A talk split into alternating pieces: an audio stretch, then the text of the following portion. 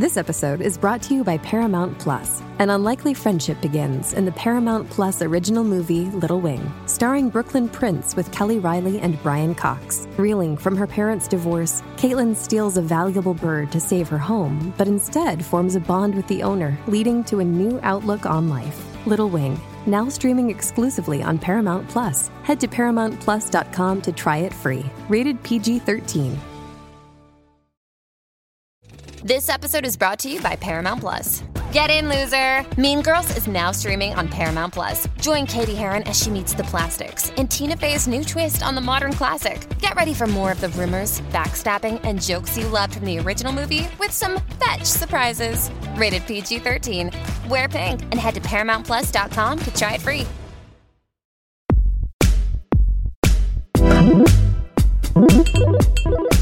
Hello and welcome to the movie podcast. My name is Daniel and I am joined once again virtually by Anthony Hello, everyone.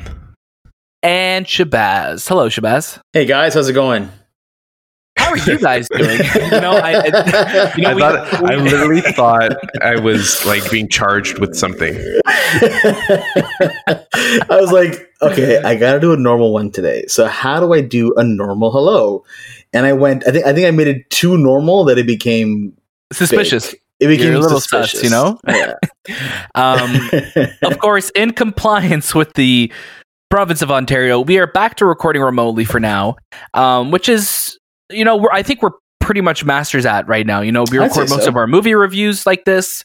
So, I mean, we're masters at this, but we're going to keep on figuring out ways to evolve and improve and hopefully um, start having some video with this maybe in the new year. You know, 2020 is a year of opportunities. so, we're looking forward to that. Um, as always, you can catch a brand new episode of the movie podcast every single Monday across all your favorite podcast services. If you want to write in and be part of the show, which we really encourage you to do, uh, give us your comments, suggestions, corrections. Head over to thistimewith.com slash talk. That's thistimewith.com slash T A L K. Uh, don't forget, you can follow us on Instagram and Twitter at the Movie Podcast and join our Discord. We're having some really fun conversations in there right now. We're slowly growing that community on Discord. And uh, don't forget as well, uh, you can leave us a review on ye old Apple Podcasts, and we will read our review out uh, to our lovely listeners here. It's been a crazy week, you know. We we I said at the top of the show, um, we're heading back into lockdown here in Ontario and Toronto and the Peel region and all that.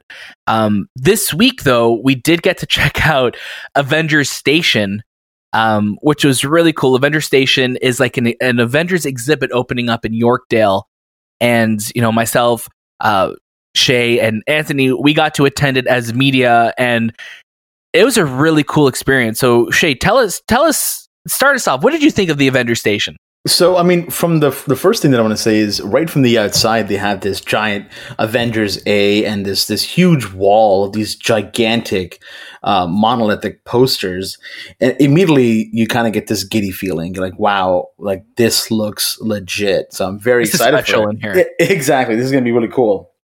So, uh, and then right when you walk in, immediately we were kind of greeted and told about all the amazing things that they've been doing for uh, health and safety. Uh, They've obviously they said that they've worked on um, creating more vents to uh, oscillate the air inside to kind of keep the air- fresh air going. That way, it's you know you don't feel that that stuffiness that I guess you can get, and makes it a bit of a healthier environment. Uh, but immediately, like you're, you're kind of you, you, on your on, when you walk in on your left side, you have your gift shop, and on the right side, kind of like your main entrance. And it might look in the beginning like, oh, okay, this looks kind of like it's not going to be that amazing. But honestly, when you walk through those doors, everything changes. Yeah, you literally feel like it gives you that Disney experience. I think where Mhm. once you're in there, you feel like you're in another world. Exactly. You, you don't you don't feel like you're inside of a mall. No. And it was really cool. Like you literally right away, you're briefed by Maria Hill. She's kind of giving you your assignment, saying, "Hey, you're part of the Avenger Station now. You're going to help us out." And then you immediately kind of go through this like really cool, like the lights show and everything that they have in there is is pretty spectacular. And the music swells, and like you're getting all excited, and then you kind of unleash into these different uh, giant uh, rooms or these stations across like this exhibition, um, and immediately you're just greeted to you know a wall of Iron Man suits and like just experiences in the Hulkbuster, and you're just like, oh my god, like you just feel like you're in like Tony's workshop. It's really really cool. Um, there's a, there's every kind of main Avenger gets their own kind of space, uh, but we'll get into that a bit more. Uh, something you touched on, Shay, that I, I I really wanted to focus on is um, the element of safety. Um, so again, this right now we'll re- we'll read the statement that they put out because, of course, with compliance of the Ontario government, they are closing right now, uh, but they are going to open up. Uh, but yeah, something they stressed to us is that they uh, the the ventilation they have double what that space needs. Uh, they have hand sanitizer everywhere. They have um, touchless. They have like touchscreen experiences, but they give you like sanitized styluses. Um, so and and everything's timed and spaced out. So it, we we felt very safe when we were there. And of course, it's masks mandatory, as it is everywhere, as you should be wearing a mask. Um, Anthony, what did you think of the Avengers Station experience? I really, really liked it for the time that it took to, you know, premiere and show up in the mall and get set up to the actual experience was crazy because I remember passing by it in I want to say October and I was expect I didn't know what to expect I didn't know what it was and then being able to get invited to it and see what it actually looked like was crazy you felt like you you weren't in the mall anymore you were at like some sort of theme park exploring these Marvel characters and learning about them. It was it's literally like a museum for for uh, adventure characters. You get to see Iron Man and Thor, and you get Captain America. You get the um, Black, Black Panther, Panthers, yeah, and you see all their costumes. You learn about their characters. It's not about. It's not like a movie. It's not like how they made the movie. It's more of like these are the characters, and this is this is what they ha- like this is the information about them so yeah. ant-man has its own stuff um, and there's a lot of interactive material uh, i really really really enjoyed iron man suits they have pretty much all of them that you've seen in the movies even the hulkbuster um, i i would say like if you have kids who are really in um, into Marvel characters, this is a huge win for them because they'll be excited to learn and explore and and I guess you don't touch anything. They give you these stylists just for you know during the pandemic, so you get to touch and interact with all these these things that are around you. But um, I really really dug it. Yeah, it was awesome. So yeah, we had the Iron Man room, we had the Hulk uh, room, uh, Captain America and Marvel, Black Panther. Uh, we had a room like you said that had like Falcon's wings and Black Widow suit and Hawkeye suit and Ant Man suit, and there's like pro- there's like ant projections on the floor that are pointing in an arrow towards Ant Man's suit, but as you walk over them, they all kind of scatter. It's really really cool. There's there's such cool attention to detail in this um, at the Avenger Station at Yorkdale, and just it's just really cool to see what they're doing. And you know, they they said as well that um, they have a lot of different modes to the exhibit. So for z- visitors who need like certain accessibility needs or um, if they need to change anything, they have all those options there. Especially if you're bringing um, anyone who may have autism or things like that. They said they're very uh, conscious of that, and they're they have different modes set up to assist with that, which I thought was really cool um, that that was planned. And they said that this exhibition was built and designed with COVID in mind, right? Because this was all put together during coronavirus and everything. Mm-hmm. So the spacing and everything was done to accommodate that. There's a lot um, of great really surprises. Cool. Yeah, there's a lot of great surprises and, and things that we don't want to spoil, of course. But um, AvengerStationCanada.com is the website. If you want to go grab tickets right now, um, it is closed, and they put out a statement on their Instagram um, and I'll read you what they said right now. Um, so, Avengers Station uh, Canada and keeping our city safe is top priority. In compliance with the province of Ontario's announcement this afternoon, we will be temporary closing Avenger Station effective Monday, November 23rd. We will remain open on Saturday, November 21st and Sunday, November 22nd. Don't worry, all tickets will be rescheduled once a reopening date can be confirmed. In the unlikely event of a permanent shutdown, all tickets will be fully refunded. keep an eye on our social media and avengerstationcanada.com for the latest information as it becomes available. We will reopen when it is safe to do so. Stay safe. So I thought that was a great statement that they put out. I was talking with them as well too, and they said that they are working on bringing some of the gift shopped options online so they could have uh, something that you could still order from their website available because they have some really Mhm. cool stuff in the gift shop. Um, some specific posters that are only available in, in Toronto, and they have a Roots collaboration as well there too. So they, they're doing some really cool stuff at Avenger Station. So once everything is safe to do so, I'm excited for people to be able to check this out because we've had so many people messaging us asking about it, and we know we've had some friends already that have gone this weekend to check it out because they're they've been so excited for it. So hopefully soon, you know, hopefully once um hopefully once we're out of this lockdown and things are a bit safer, people will be able to check it out because it's awesome. Yeah, definitely. Definitely. Uh guys, you know, we do have a big holiday coming up around the corner and Oh, I was just wondering uh we have oh there's a bunch actually. Uh but I was just wondering what are some gift ideas that you guys have for for this time of year for Christmas, for Hanukkahs, for Kwanzaa's, for whatever. Any any gift that you're giving in December, we have there's lots of options for movie lovers. Anthony, I want to kick it over to you. What do you see what's a gift idea that you want to throw out? Well, if you know someone who loves posters, um, you know, utilizing Mondo and uh, Bottleneck Gallery for those film lovers, there's a ton of different uh, screen prints available that you could purchase uh, before you know the the holiday season starts to pick up. Um, usually during uh, Black Friday, there are sales. So I would also, you know, check out this week's coming sales to see if there's anything that's um, that would probably be one of those better gifts to give and those surprise and delight type of gifts to give. And they Yeah. have gift cards as well, which is great too. Bottleneck and Mondo, Yep. they have gift cards that you could get, so you could gift those. Um, because there's lots on those websites, like you said, like there's posters, but they also do puzzles and stuff in the style of the poster. So there's so many options. They also do For movie lovers Christmas sweaters too, which is oh, amazing! dope too. Shay, how about you? Uh, for me, I, I'd say definitely look into your local bookstore in terms of Indigo is that we have that's pretty popular here. Um, a lot of great coffee book ideas related to films. Um, I know over the years I've definitely gotten some great ones, and recently I got a I got one from about Quentin Tarantino, and it's just a bunch of shots from his movies and some information about them. Uh, but I absolutely love having these books in my house because they just add this film lover aesthetic that I that I'm so fond of. Yeah, definitely. Um, the books was one that I was going to suggest. Actually, um, I, I'm a huge collector of the Marvel Cinematic Universe, like art books. Mm-hmm. So there's so like obviously we're 23, 24 movies deep. There's so many different art books that you could choose from. So I would definitely take a look at the, the art books. Um, and also again, right now movie theaters are closed. Um, so if you're looking to either uh, supports your local theater via gift card, you could do that. Or, you know, iTunes cards go a long way too, because you could rent movies, you could purchase movies. I know right now um, iTunes cards are on sale, like at Costco and things like that. So there's that iTunes gift card could be stretched a long way. Mhm.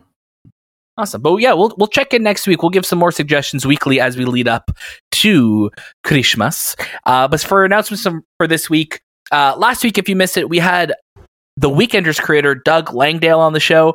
Uh, this week, we also had our Antebellum review go up as well. And I'm going to kick it over to Shahbaz to give you an update on our next bracket.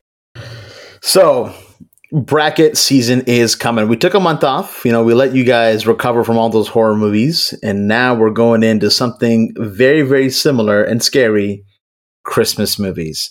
So, we're going to be going into some really good Christmas movies, and we're going to come down to what's going to win. Obviously, you'll have your, your classics in there, your favorites, but you know, you may get some ones you didn't expect. So, I'm excited for you guys to see what uh, what that looks like in the next coming weeks. Awesome. So stay tuned for our social media. Again, that's instagram.com slash the movie podcast or at the movie podcast on Instagram. You can follow us there. And I think it's time to get into the news. You know Was what? Was that good? It I don't know. I don't know. We won't know till we play back the tape. So. Roll it back. oh boy, let's go back.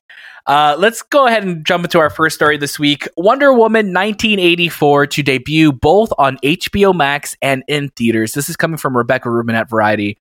Audience audiences will get to see Wonder Woman 1984 on Christmas Day after all. After much speculation, Warner Brothers announced that the superhero sequel will debut on the streaming service HBO Max on December 25th, the same day it will open in the US movie theaters. Internationally, where HBO Max is not available, Wonder Woman 1984 will premiere in cinemas one week earlier on December 16th. The film will stream on HBO Max for a month at no additional cost to subscribers. As we navigate these unprecedented times, we've had to be innovative in keeping our businesses moving forward while continuing to super serve our fans, said Anna Sarnoff, chair of CEO Warner Media Studios and Networks Group which includes Warner Brothers Pictures.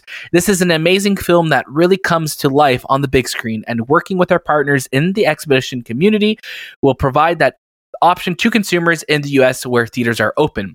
We realize that a lot of consumers can't go back to the movies due to the pandemic, so we wanted to help them give the option to see Wonder Woman 1984 via our HBO platform. So this was a huge wave of news that came this week.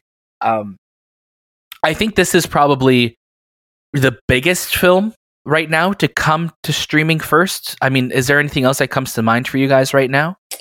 This is the biggest studio blockbuster to come to streaming yeah. right away. Yeah, it, it, would have been something like if if Tenet did it, then that it would have been Tenet. But since Tenet did not do that, it's definitely this. I mean, this is this is pretty big news, and I mean, this is a huge get for HBO Max. Obviously, we know uh, it's not HBO Max is not lighting the world on fire right now, but it is a platform that has a lot of amazing content on it, and to have Wonder Woman 1984 there day one without any additional fee that's pretty substantial. Mm-hmm. Um, I'm thinking right now, uh, Pixar also has Soul opening up on Christmas Day on yep. Disney Plus. So there's some huge movies coming Christmas Day, and I think this is literally the the domino now that is going to start tipping. That we're going to see a lot more films follow this, um, follow this uh, this method. Anthony, what do you think of this? I dig it. This is something I've been requesting for quite some time, and it's. I'm glad it's coming out Christmas Day because it's a great movie to watch with the family during Christmas time. Um, I hope Disney decides to maybe up their, you know, Black Widow movie that's coming out whenever. I'm not too sure. Probably May. May. Um, to this time as well. Maybe there will be a, a competition between the two who gets how many views on Christmas Day. But at, with Soul being released that day, I I doubt it.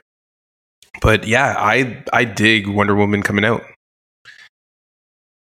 I hope we uh, get Shane, it though. Like as Canadians, that's the that's the only stipulation. So that was also addressed this week, and it turns out that Crave, which is our HBO Max equivalent, but not so much equivalent here in Canada, will not be getting Wonder Woman 1984. I'm hoping that that changes between now and Christmas Day, but that's kind of a big blow to Canadians, especially you know with us being in lockdown here in Ontario. You know, like give us an option to watch this movie too, because I don't think theaters are going to be open here for it anyway. They won't. yeah, no, I don't think they will either. And um, I wish if they if they don't do it on Crave, which I'm not surprised. I had a feeling going into it because they didn't show witches on Crave either, if I'm correct. No, it did not. Yeah, so uh, you know, I, am not caught off guard here. I had a feeling that the big ones would be off Crave, which is super disappointing. Uh, but if if not, give us the opportunity to, to rent it or buy it off of iTunes because I'll gladly do that. Yep, I'll pay thirty. Yeah, one hundred percent. 34 i'll be I'll, i'd 100% pay 30 bucks for like a 4k dolby version of this movie. Mm-hmm. as far as i know hbo max doesn't do 4k mm-hmm. and hdr and all that. So like yeah give us an option to watch this the best way possible. Yeah same with crave. They don't even have a 4k option either. Um i uh I'm, i am glad though that at least like every Christmas time, you know, Boxing Day for us in Canada. I usually go to the theater, and Daniel, I know we, we've been going past couple years yep. together, but I'm, I'm glad at least that I still get to keep the new movie tradition alive during this time of year. Yeah, because I mean, like Christmas Day, like as much as I want to watch these Christmas Day, it might be a little tough to watch because with family festivities and all that. right, but right. Boxing Day, one hundred percent, I'm blocking out my entire Boxing Day to watch Wonder Woman and then Soul and then whatever else comes. Hopefully, hopefully there'll be some new some, surprises released as well on Christmas Day. Who knows? But you know, I think I really think going into 2021 and seeing where we are right now, and Wonder Woman was one of those films just like Tenet, that was such a champion of no, we want to release in theaters. Patty Jenkins, the director, was like, no, we want to we want to have this in theaters. We want to shoot this on film. We want this to be seen on a big screen. And uh, this couldn't have been an easy decision for her and for Warner Brothers, but I think when you look at where we are in the world right now, I think it's important for you know, I think theaters will come out of this, but for right now, I think people need to have some type of an escape as well and Wonder Woman 1984 I think will be a big um, help for that. Now the question is, does this help HBO's platform, HBO Max platform? yeah, that's the big question because you know again this is a huge get for them, and I'm hope this was made to really help that. You know, a couple weeks ago we spoke about how Disney is putting all of their steam right now into Disney Plus. They have 75 or 77 million subscribers right now. HBO is nowhere near that with HBO Max. So they need to catch up. And I think Wonder Woman will help. And then coming into the new year, we know the Snyder Cut is coming. So who knows? Who knows what's going to happen moving forward? Shay, what do you think? Yeah, I, I totally agree with you. I think that this at this point was hopefully give HBO Max a boost. Obviously, us not being in the States, all we can do is see the effect that HBO Max has, and it seems to be not a lot maybe when we're actually in the United States, you'll, you'll feel its presence a lot more. Um, and I hope that, you know, one day we do get it or they really make that clarity between what Crave is and HBO is. Because it's really shitty. Because now that I think about it, if Wonder Woman 1984 is not going to Crave, that can only mean that the Snyder Cut might not end up on Crave either. Right. Right. Right. So who knows? Yeah, and that's the thing, right? Like, I hate not knowing. I hate I, I wish that when this decision was made, and I get there's different legality things in play here, but you know, Wonder Woman is such a global film that I wish Warner Brothers was like, hey, you know what?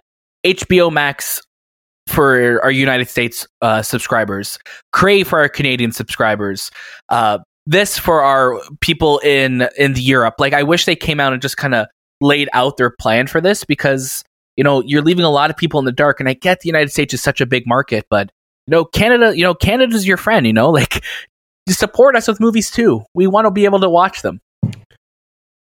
Right. Uh, con- continuing on, like, a very similar news story where ties into this a little bit. Cineplex and Universal filmed uh, film entertainment group enter new dynamic window agreement. This is coming from the Cineplex News Wire.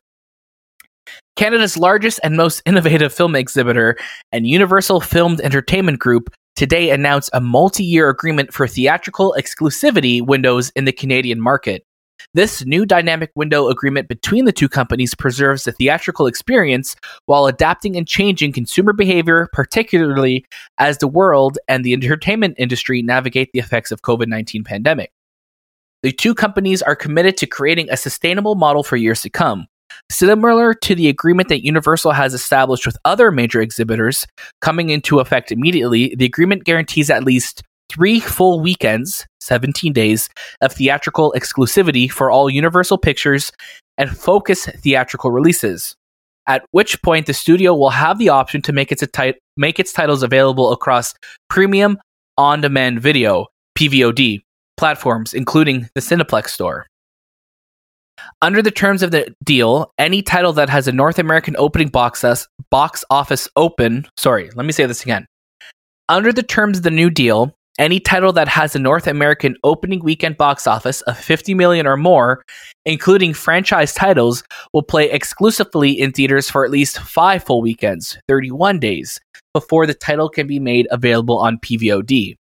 The pandemic has given the industry and movie lovers around the globe a new appreciation for the magic of the big screen experience, said Ellis Jacobs, president of CEO of Cineplex. We are pleased to work alongside like minded partners such as Universal, a studio that respects the theatrical window and is committed to the sustainable long term health of the theatrical ecosystem. So to break that all down for you, any movie that's being released by Universal or Focus Pictures that doesn't make uh, fifty million dollars or more opening weekend will be able to go to home release and rental and PVOD and iTunes and all that in 17 days. If it makes more than $50 million opening weekend, then it has uh, a 31 day exclusivity to theaters. So basically, any big blockbuster franchise will be on, um, will be released within a month at home. Does that make sense? Mm-hmm. Yeah, yeah. It's, it, it seems complicated, but I mean, at least at the end of the day, it's something that we're trying to see. I actually did not expect to see this in Canada, if I'm going to be honest. It, No. it seemed like such a thing that we'd hear for American, you know, theater companies, but um, yeah, surprised. Yeah, I mean, and this is something that they they uh, made a deal with AMC theaters a few weeks back or a few months back, you know, for this um for this kind of theatrical window um offering and you know, it's nice to see Cineplex adapting to that because we just want to make sure that we we're getting these movies here too. Yeah, I, I when I read this, I thought, well, that makes sense. This is some this is something they should have been doing a while ago. Um, just because you there are there are movies that are in theaters for so long when they should be available on demand within a month after or two months after. Um, and you know, we see the trend in terms of blockbuster films where they'll make a hundred million the first week and then the second week they're 30 million and slowly drops down. So the faster the better because a lot of people if they really want to watch a movie will watch it that first week or that second week. And that's what this this whole like structure seems to be revolving around that idea that once it hits that plateau and starts to drop down we'll get it to VOD for people who want to watch it again and pay a little bit more than they would normally pay to to watch um, watch a movie at home. So Yeah. I think it makes sense. Um, I'm just wondering, as like if if I was a director, would I want my movie? Would I would would I want to work with Universal because I know this is the deal that's happened um, behind the scenes in a sense. You know what I'm saying? Like if I know my movie doesn't make enough and it goes to VOD instead of it still being in theaters and maybe getting that cult following.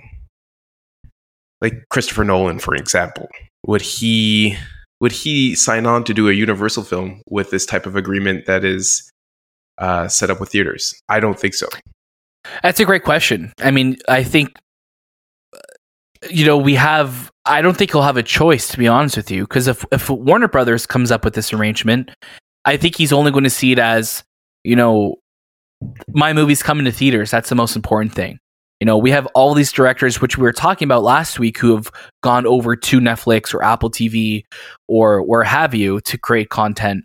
I think this is just this is only something that will allow theaters to survive. Mhm. So I think at the end of the day, like it's a- only a matter of time bet- before all studios do something into this agreement, and you know, it's either do it or don't. But either do it or don't make a movie. You know, like what are they going to say? right, it's five weeks, correct? It's it's uh, Five five full weekends. Yeah, Well, so thirty one days. weekends. So Christopher Nolan films will be coming out a lot sooner than they usually do. a month. You know, like we got Tenet in August, and we're only getting it on home release December 15th. Mhm. So it would have been dope to have Tenet in September to watch for people, and people could have kept it top of mind and stuff like that. But now, you know, we're going to the holiday sure with it, but you know, I don't think I think this is going to be the last traditional film to do that.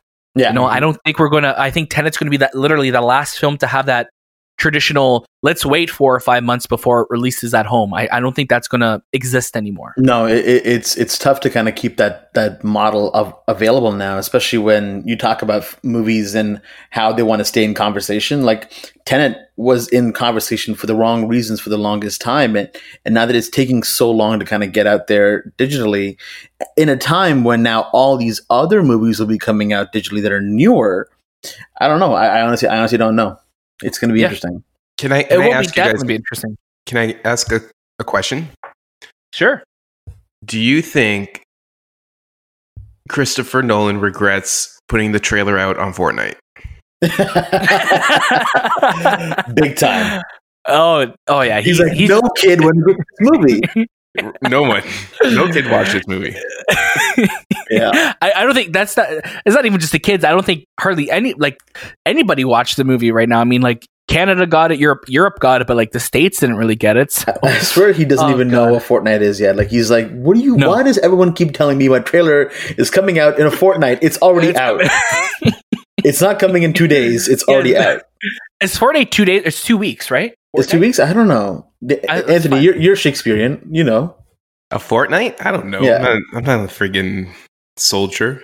Uh, two weeks. Yeah, fortnight's two weeks. Isn't that like a, A soldier fortnight. term? A I fortnight? don't know. Uh, could I- From the it- It sounds more like Shakespearean to me, but uh, okay. Sorry. You two know, our. Shakespeare Sorry. fans, you know, write in, let us know. Uh, Let us know what you think. com slash Shakespeare. Oh, Um, moving on to the news this week Deadpool 3. Marvel Studios and Ryan Reynolds tapped the Molyneux sisters to pen the sequel. This is coming from Justin Kroll of Deadline. As Disney continues to figure out what to do with the Fox properties they acquired in the merger, one of the biggest IPs, Deadpool, looks to be gaining momentum. Sources tell Deadline that Bob's Burgers veterans Wendy Molyneux and Leslie, sorry, Lizzie Molyneux uh, Logelin will write Deadpool 3 with Ryan Reynolds set to reprise his role as the wisecracking Marvel superhero. This marks the first Deadpool film where Marvel Studios will work hand in hand um, with Reynolds and Team Deadpool. Fans are sure to be excited at Marvel Studios president Kevin Feige's involvement after seeing how he helped revamp the Spider Man franchise after coming on to help in um, the creative effort for the franchise. So, this is exciting news. I mean, I think we all really uh, love Deadpool. We love Ryan Reynolds as Deadpool. You know, Canadian anti-hero crazy person, but Deadpool's phenomenal, and it's cool to see what it's going to look like under the Marvel Marvel Studios banner. And uh, what the, also is not included here is that they're keeping it R-rated from everything that's been discussed so far. So that's great news. Uh, Shay, what do you think about this? Well, I'm a huge Bob's Burgers fan, so this was amazing news. Uh, Bob's Burgers comedy is very much, uh, you know, self-aware. It can break the fourth wall as well sometimes, and uh, there's just a lot of good references and, and, and winks and nods throughout the whole show. So I think uh, these sisters coming to write the this this this sequel and the script here is phenomenal. I'm I'm so on board. I can't wait to see what they do. I just hope that it's sooner than later because, man, it feels like forever ago we saw Deadpool two. It was, yeah, was it 2018? It's possible. That sounds like Man, a year. was, It sounds It like a a while good year for Deadpool. uh, Anthony, what do you think about this news? Um, I don't watch Bob's Burgers, so I am just judging by your excitement that this is a great win for them. I Thank you. I I'm just wondering how Disney is going to make a rated R film, or what banner does it fall under? Uh, did they create a new banner for this type of Yeah. film? Is this still part of the Marvel world? Does Deadpool show up in a epic series with other Marvel characters? Swear in because you got to like you have to take that into consideration that Deadpool is a I would say a rated R type of character in the Marvel world, just because of his humor as well as his methods of taking care of business is pretty R rated. So, how does that translate to Marvel films and other characters? Because I don't want Deadpool to just be on his own and with X Men all the time. I would love a Deadpool Spider Man series. Or Oh, could you sort of- imagine that? Them just great. trading quips back and forth would be amazing. Yeah. Uh, so let's see. We'll see what happens. But it's good that we have some sort of information coming out, and it looks uh, it looks good. We'll see. Uh, Shay, does this do anything for you? Does what do anything for me? Uh, like just seeing, like, what do you, like, what do you think Deadpool's going to look like under the Marvel Studios banner? Look, I, I, I wouldn't be surprised if um, we see it with the 20th century. Was it what do they call it? 20th Century Studios. Yeah. When we, Yeah. when we saw um, oh my god, I'm forgetting the name. New Mutants, for example. Uh, I'm I'm I'm more excited because I know how Reynolds operates here. He's gonna make a lot of fun of all of this, all of this this conjecture that we're dealing with. Everything, yeah. all the fine print and the details will be made fun of, and that's what I'm looking forward to the most. And I truly hope Kevin Feige just kind of gives them the pass on it and says, "You can go ahead and say whatever you want." You know? Yeah, I want that's Deadpool what I hope too to look at Spider-Man, say, "Go fuck yourself, Spidey." Yeah, yeah. Why though? He's you know Tom Holland's just a kid. Like, he's just gonna he's gonna look like a picture of Iron Man. He's gonna be like, "Go fuck yourself, three thousand. Like what? Yeah. Why? Yeah, like yeah. But he's That's looking good, at right? he's looking at uh, Tony Stark's tombstone though. Oh, I'm so glad you guys aren't writing this movie. Yeah.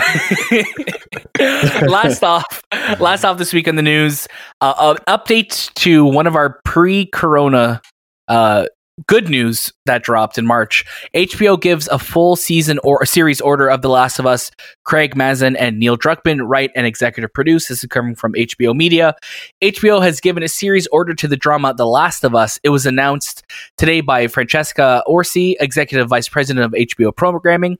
Craig Mazin, who is the creator of Chernobyl, and Neil Druckmann, who is the creator of The Last of Us and the Uncharted uh, and writer for the Uncharted video game franchise, and Carolyn Strauss, who um, is coming also from HBO's Chernobyl and Game of Thrones, are executive producers along with Naughty Dog's Evan Wells and PlayStation Productions Asad uh, and Carter Swan. Written by Mazin and Druckmann, the series is a co-production with Sony Pictures Television, PlayStation Productions, Word Games, and Naughty Dog uh, to produce.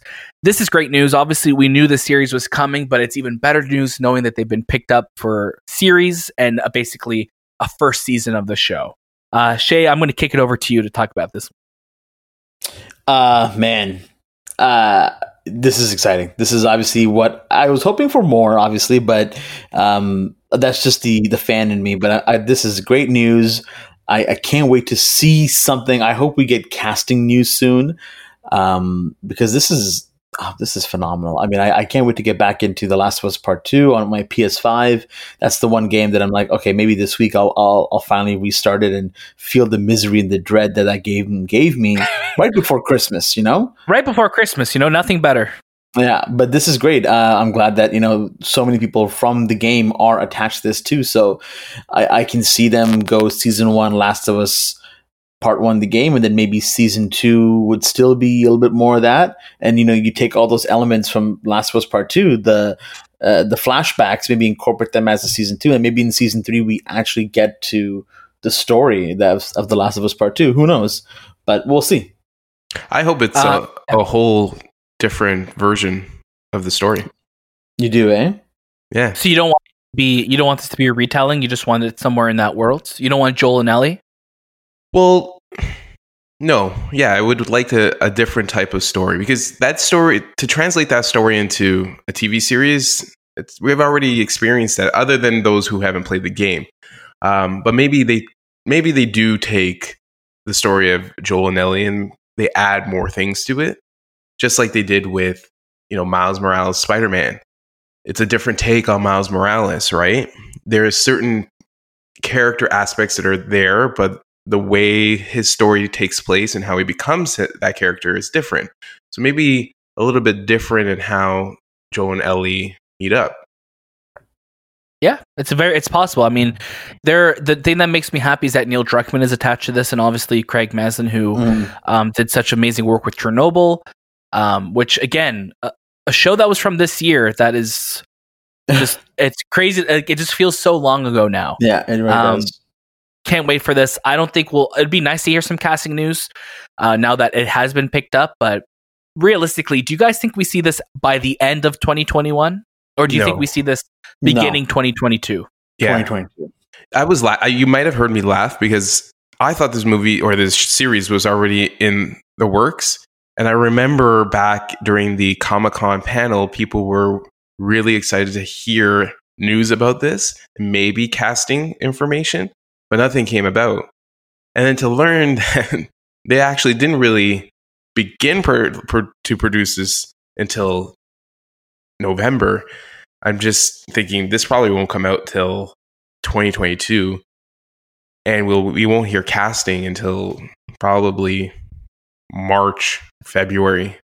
Yeah. Yeah, a year after we had it announced, right? Because this is not like something that you're just going to go film in your closet, correct? You're going to have to have. I would much. assume not. Not much is filmed in the closet. I don't, is that is that an analogy that I've never heard of before? Listen, we can't just film this in a closet. We mm. gotta we gotta go onto a studio. So, Is that yeah, you got to like find this. You got to find the.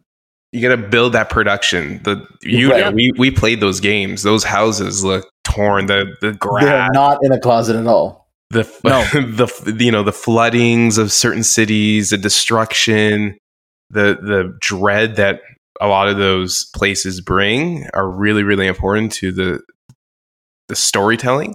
Mhm. So you you got to think about those sets, and they're not easy to build. And we're still going through a pandemic, and like I said, you can't film it in a closet. Mhm. that's a? I should write down that. That's a good quote. I'm, I'm writing that one down for sure. Uh, I mean, we'll have to wait and see. Hopefully, we'll get some some some news on it soon. You know, a nice little Christmas present would be nice. Uh, new dates for us. We have the highly anticipated sequel and continuation of the story of the Shark Boy and Lava Girl series. We Can Be Heroes, directed by Robert Rodriguez, coming to Netflix on January first, twenty twenty one. Because the bad news doesn't stop in 2020. Mhm. That Um, song, no, I'm- we can I'm be heroes. we can be heroes. Yeah, Yeah, that's that's, um Yeah. Bowie, isn't it? Uh, Okay. Peter Gabriel. You guys, uh, oh, the wallflowers. I don't know the wallflowers. There's so many hero versions, but yeah, I think it's I think it's the wallflowers. there's a David Bowie version of it too. That's why I'm. Oh yeah, David Bowie. yeah. Um, did you guys see the trailer for this? We can be heroes. I, the, I the look unfortunately did. Yes, I unfortunately did. I, I did not watch it. I'm not a big.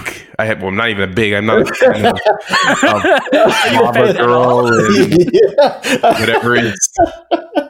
Did you? I'm just. I'm just confused. What's Taylor Laut- Lautner doing that he can't be part of this? You know, I think he has uh, his head on right for once. You know, I think he, he's, he's in- just like, no, I'm going to say no to this one. Is He's there in the woods. serious? I watched the trailer been- for this, and I, and I know that, and I know that Robert Rodriguez makes these movies for his kids.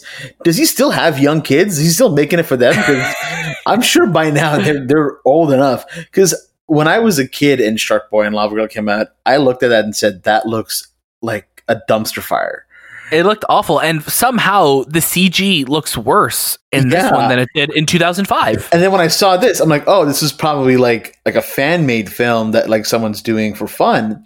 And then I invested my two minutes and I realized no, it's it's a Yeah. Netflix movie, and oh my god, it looks like just dreadful, just Well, absolutely. look dreadful. out! We'll have a review of it sometime, hopefully in December for you guys.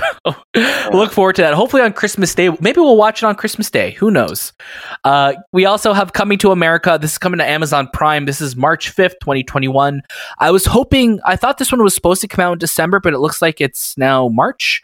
Mhm. So I'm excited for this one. Yeah. yeah, we got to wait a little bit, but it'll be worth it. Uh, let's head into some trailers. Trailers. trailers. Uh, we got our first trailer for Tom and Jerry this week, which blended, which blends 2D animation and live action. I'll be honest, I wasn't expecting it to look like this. I was expecting it to be a little bit more like more. Alvin and the Chipmunks than than like Who Framed Roger Rabbit. But you know, we'll see. Oh no, Who Framed Roger Rabbit looks much better than this. Oh, it does. No, but Yeah. that's I was expecting like Yeah, I wasn't expecting the 2D animation look. But it, I, I'm trying to figure out was it 2D because there's some moments where they're still kind of 3D, but like it's 2D at the same time. It's like they can't make up their mind what D they want. Yeah, it's a It's like very cel um, shading. Yeah, Yeah. cel shading exactly. Uh, we got the Godfather Part Three Snyder Cut, uh, Coda, the Death of Michael Corleone version coming out. This is coming out in December, um, and this is like a recut of uh, Francis Ford Coppola's Godfather Part Three. It's controversial. Godfather Part Three. Yes, uh, we finally got a look at the trailer for Chaos Walking, which stars Daisy Ridley and Tom Holland. This film was shot like three or four years ago and set on the shelf because the stu- studio thought it was very bad. Um, they did some reshoots and now it's being released. And it sucks because there's a great cast here with Mads Mikkelsen as well. and it's directed by Doug uh, Doug Liman. Doug Liman, yeah. Doug Liman. Yeah. And the book is very beloved. I was talking to some friends who love the book and they saw the trailer and they were just like, what the fuck is this? So take that as you will. Godmothered is a Disney Plus film coming out with Jillian Bell and Isla Fisher. Pieces of a Woman. This is supposed to be Vanessa Kirby's uh, Oscar film. Mhm. Uh, there was this film made a lot of waves, I believe, at the, some film festivals in the summer and at TIFF. I think And it of was course- Cannes. Yeah. Cannes, that's it. Yeah. And uh, Sound of Metal, which Shay and I watched at TIFF 2019. We absolutely adored this film. Yeah. And uh, we have our review up, which we will be kind of re-promoting everywhere um, on socials this week. So definitely check out our review and check out this movie because it's coming in December to Amazon Prime, and it is a must-watch. Any other trailers you guys want to talk about about from that bunch?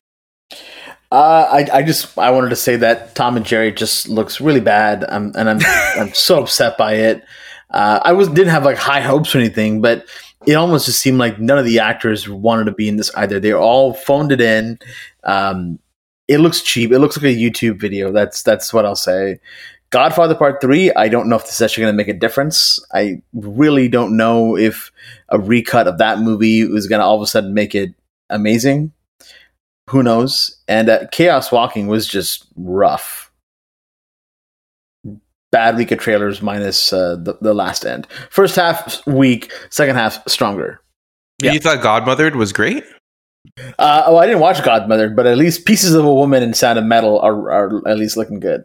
Yeah, Pieces of a Woman. I saw that trailer. and I'm like, damn, I got to watch this movie. Just be, Yeah. just on the performance. Yeah. Um, it looks so good. Uh, yeah, I'm in the same boat with Tom and Jerry. I don't think I would watch that movie if it came out or if it was given to me for free. the Godfather is it, part- Is it, uh, is it coming to theaters or is it an HBO Max film? I, I think it's to theaters. Interesting. For now. No. For now. The Godfather Part Three, no need for it. Uh, it's we know how he dies. There is like there is that's that I think it was a deleted scene because they never really showed it in the theaters, and then there was a deleted scene that was introduced I think with the digital release or the a while back. Um, how he died in in um, I think it was Sicily or I want to say Tuscany, and then there is Chaos Walking, which visually look good, but I don't know anything about the storyline or the book it's based on. I'll watch it if it's on a streaming service, but yeah, I'm- wouldn't make my way to purchase it Mhm. or rent it. Okay. And Sound I'll of Metal, just- Ooh, Yep. that looks so good, Oh, it's great, man. super good. Excited for you to watch it, Anthony. I think I I think you're gonna dig it a lot. I remember not wanting to watch it with you guys, and I'm now regretting that. We Good. we asked you, man. We're like we're like Anthony, come, man. It's Saturday morning. We'll have a we'll have a beautiful morning together downtown Toronto, watching this film. And you said, no, guys, I don't like you. Mhm. I remember that very well. Yeah, I think that's how it went. Um, uh, shout out as well to our review on YouTube. Um, Shay uh, Shout out to time us. to- shout out to us. No, Shay uh, Shay actually uh, completed all the closed captioning on that review as well. Mhm. Um, so if you want to watch it with the closed captioning or subtitles on, you have that option. And I think for a film that does so much to um, push that forward and innovate on that and how we tell stories on film, that's the least we could do for our review of it. So definitely check out our YouTube video on that. And the link will be in our show notes. Out this week, we have Happiest Season, which we're going to talk about in what we're watching. Stardust, which is the David Bowie biopic. Uh, the Christmas Chronicles 2 is coming to Netflix. And Super Intelligence, which is the one we spoke about last week with Melissa McCarthy and James Corden. And I think that's all we need to say about that. Anything this week you're looking forward to, guys? No, No, that's that's that's that's pretty much it. I mean, yeah, I don't think I'm gonna watch Super Intelligence. I, I don't think so. But I feel like you know what? Through some desperation, I might end up watching it just to feel something. Yeah. Uh, and then, uh, but but I, I doubt it. Let's see what happens. All right. Anthony, start us off with what you've been watching this week. From the so uh, we're gonna start from the top and work our way down. uh, this week, I'm still with the Bond series, so I continued watching um, in order. Uh, where I left off. So this week I watched Diamonds Are Forever, Live and Let Die, The Man with the Golden Gun, The Spy Who Loved Me, Moonraker, and For Your Eyes Only. Those are quite a bit, a lot. That, those are a lot of Bond films. Hard to get through. Yeah, Moonraker. So once, once you know Roger Moore took over, Spy Who Loved Me and Moonraker were the best out of the the ones that I've seen Roger Moore um, in.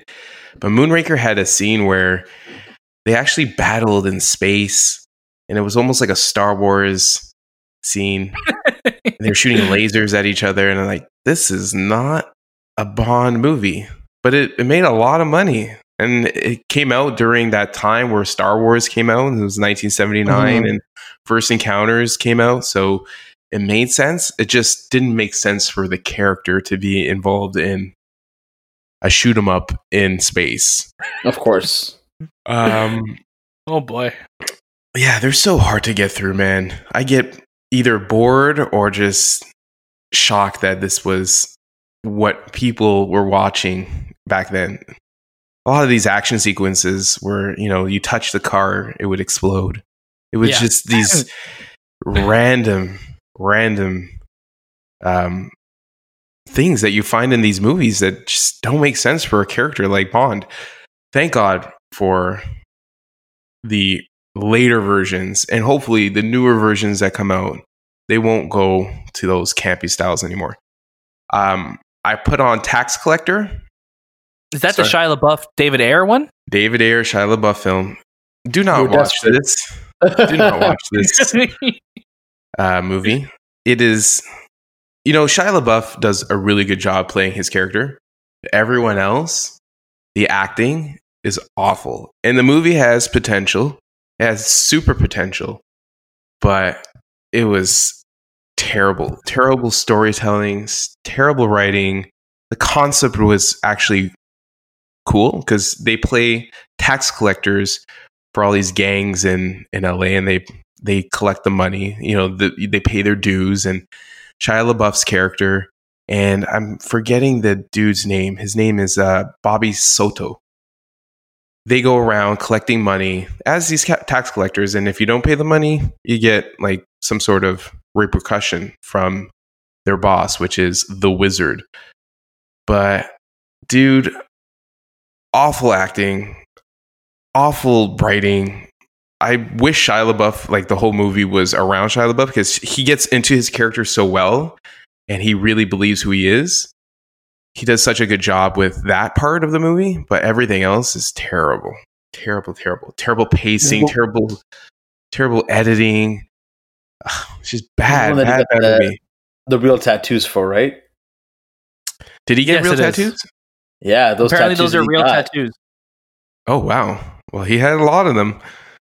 Oh, He had a lot of them. I thought they were fake, like every. poor guy. Um, and they really marketed Shia LaBeouf in this movie because I thought this movie was about, you know, these two, but it's really about the other character, which is Bobby, played by Bobby Soto. Mm. Shia LaBeouf is just a side character. I'm like, why did he even choose to make this movie with David Ayer? I guess they have that that connection with Fury, and Mhm. But like he's such a good actor that he could be, he could have been the main star. He doesn't need to be the saint the side star. Mhm. But It's interesting that he's the side character because he's very much painted as the main character by the trailers, right? Yeah, and the poster. Yeah. And the poster and the tattoos. I caught up with The Mandalorian. If you guys want to talk about The Mandalorian, I enjoyed the last two episodes, even though uh, we did get a lot. We got a little bit further down that storyline, but again, there's a lot of those sto- a lot of the story where he has to fulfill a mission to achieve a little bit more of where he Yeah. has to get to. Um, but I did enjoy the the Bryce Dallas Howard episode, as well as uh, what was the the last director was Carl Weathers. Carl Weathers. Carl Weathers. I Did enjoyed. you, did you did you watch that one, Daniel? I we don't, I don't want to go into like a, a deep talk unless uh, you're comfortable with it. Yeah, yeah, Yeah. I watched it. Okay. I didn't see it there in your. I enjoy. I'm sorry, guys, but I, I do enjoy when Oh. Baby Yoda is injured and gets hurt. Either when he falls and hits the ground, or when he's eaten up by some monster, or um, I messaged I messaged you, Anthony, when I watched the two episodes ago, the Bryce Dallas Howard episode, where the that squid creature is like eating him, and I was like, "Oh, you're going to enjoy the this." face episode. hugger, yeah, yeah, the face hugger. That was Um, I yeah. died of laughter because I'm like, yes, eat him. But yeah, uh, these last two episodes have felt a lot more Clone Warsy or Rebels, like the Star Wars Rebels show, Mhm. um, kind of feeling. Again, like I just I just want us to get to like like you guys have been saying.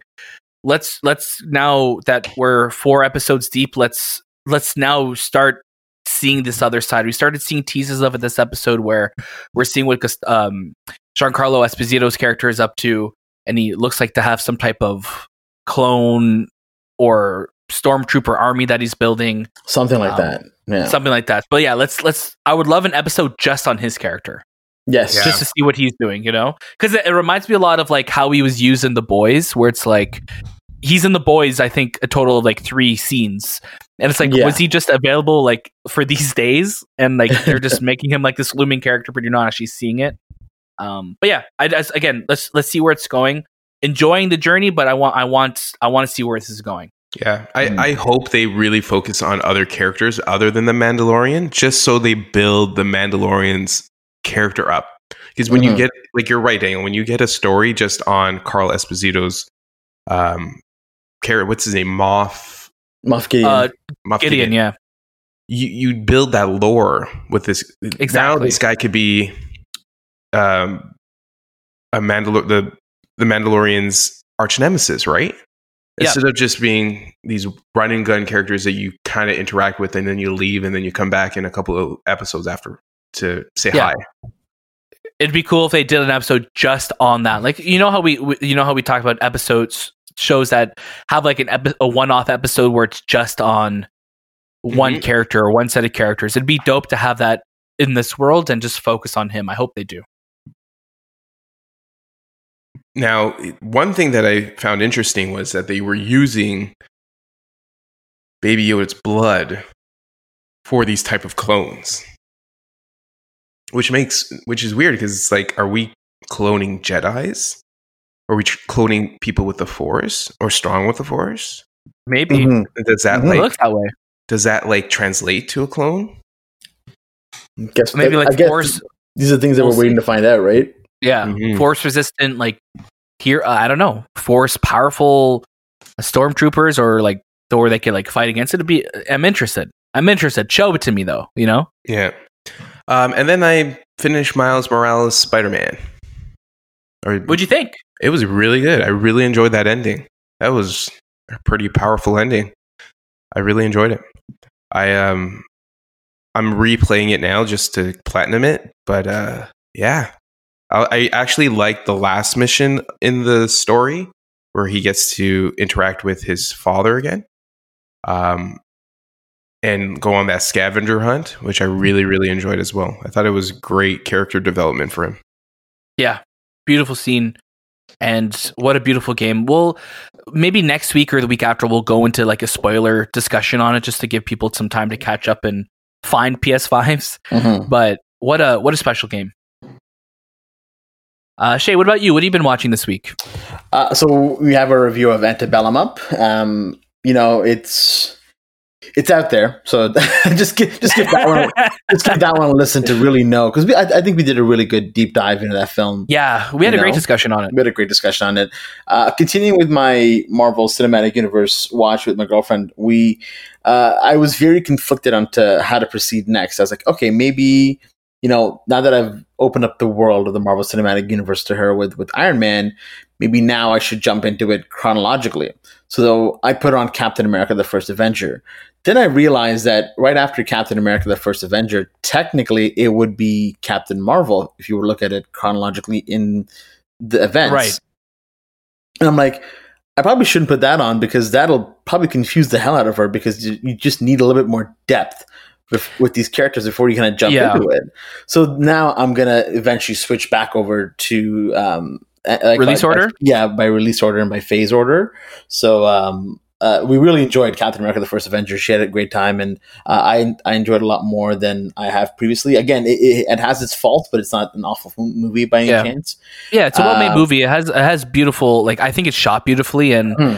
um I just wish that it had more Captain America time in it. You know, like we have a mon- we have a montage in there, which is Yes. fine, but it's like those those are scenes that you wish you would you could have seen. Right? Yeah, it, Yeah. it kind of gave me some vibes of um, Kingdom with the Crystal Skull in, the in the effects area, where the effects look kind of rough sometimes, where they look like they're Yeah. really on a green screen or a blue screen, um, which you know doesn't that stands out really awfully. Yeah, because they Uh, went for that that 40s vibe, right? Which it's did. it's Joe Johnston who I think worked on Indiana Jones as well too. I Um, think he- makes he- sense. Yeah, he might have been like a visual effects guy on it, but um, Yeah. yeah. Uh, I watched some more of The Crown, so I'm pretty much almost done season one now. I'm really enjoying it. Excited to get to season four. Hopefully by the next five years, I can get there. uh, I, Uh, watched, Joe Johnston, yeah, he worked on Raiders, uh, Temple of Doom, and uh, that's it. Does the vi- effects. visual effects, A right? visual Yeah. effects director, yeah. Makes sense. That, then that really makes sense. Then um, I I watched the Fresh Prince reunion. I watched it twice. I watched it once just by myself, and then my mom wanted to watch it too, so I put it on with her. Mandalorian. Uh, I wasn't as big a fan of this episode as I was the last one. It still felt a bit slow to me, but right at the end, when we got more information about what was coming, I got pretty excited about that. Um, watched the Lego Star Wars Holiday special that came out. What'd you think? Um, it was cute. Uh, it really, really felt like it was meant for kids. Uh, the jokes were, um, let's say, not the funniest. There's some, there's still some good moments in there, but it was a, it's a, it's, it's a decent watch. I think kids will really like it. Um, good. There's a lot of funny um, moments and a lot of uh, Easter eggs, I guess you could say. So a lot of cool things like that. But uh, it's not something that I'd say you have to kind of rush out and watch. Um, but is it better than Rise of Skywalker? That was my question, man. That was my question. Oh, buddy, is it is it better than Rise of Skywalker? Hundred percent, it is. Uh, I uh, I also watched Harold and Kumar go to White Castle, and something just you know easy and fun to put on, and I, and I really enjoyed that film. And I finally finished also Marvel's Spider-Man Miles Morales. I am now going through my second play with it to get that platinum trophy, and I'm almost there. I think I have like a mission left. Beautiful. Cool. Uh, for myself, uh, yeah, like we said, Antebellum, our review is up. It's out there. You could listen to it if you want to hear our thoughts on that film.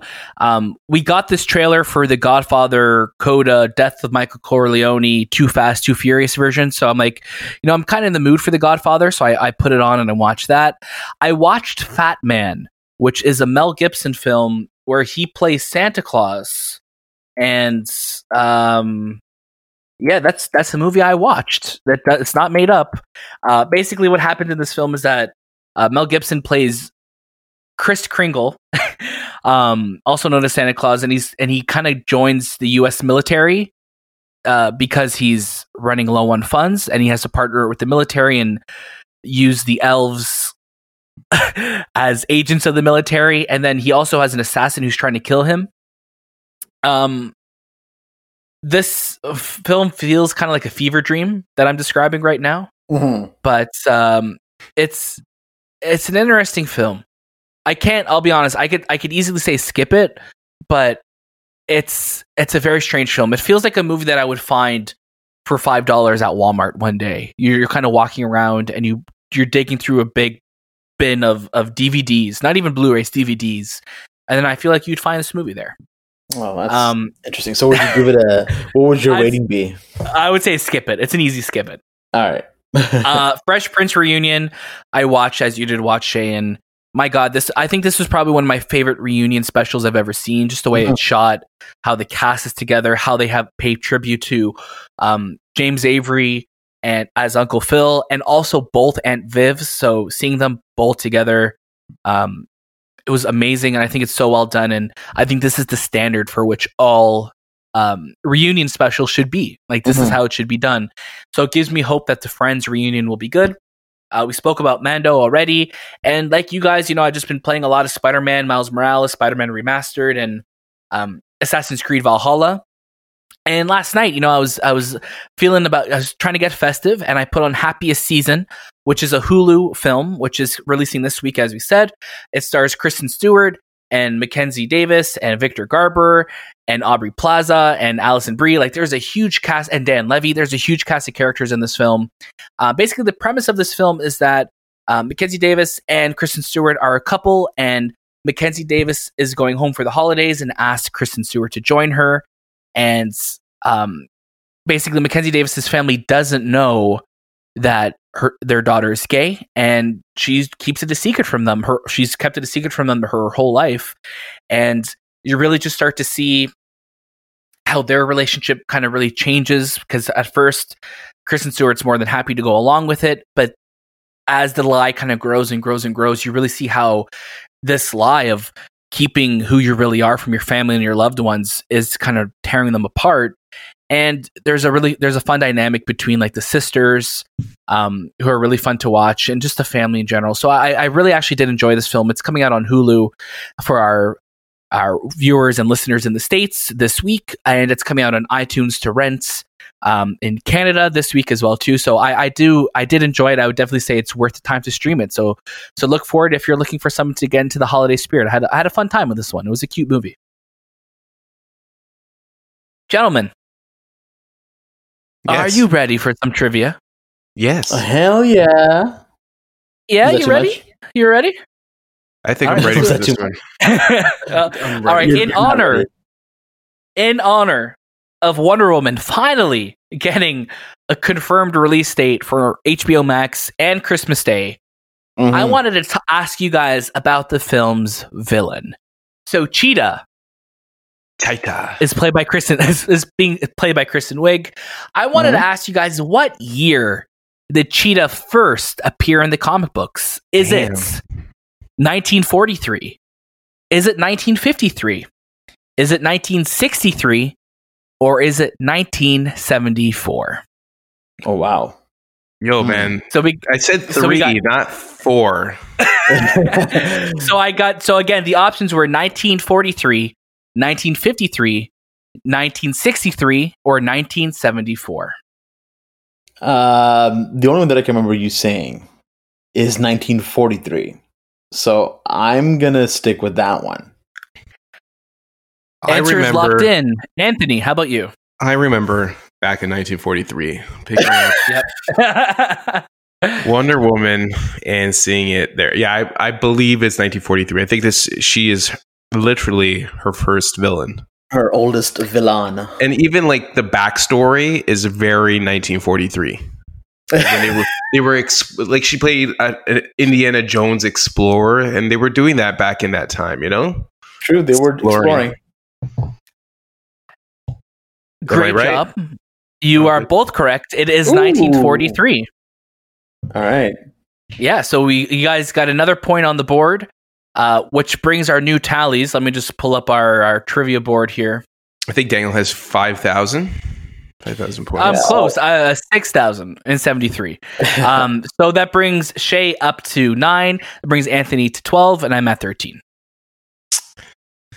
Yikes! Listen, stripes. there's still time. There's still time to go, guys, to catch up. We have five or four more episodes left this year. So I think Shay's out of it though. up.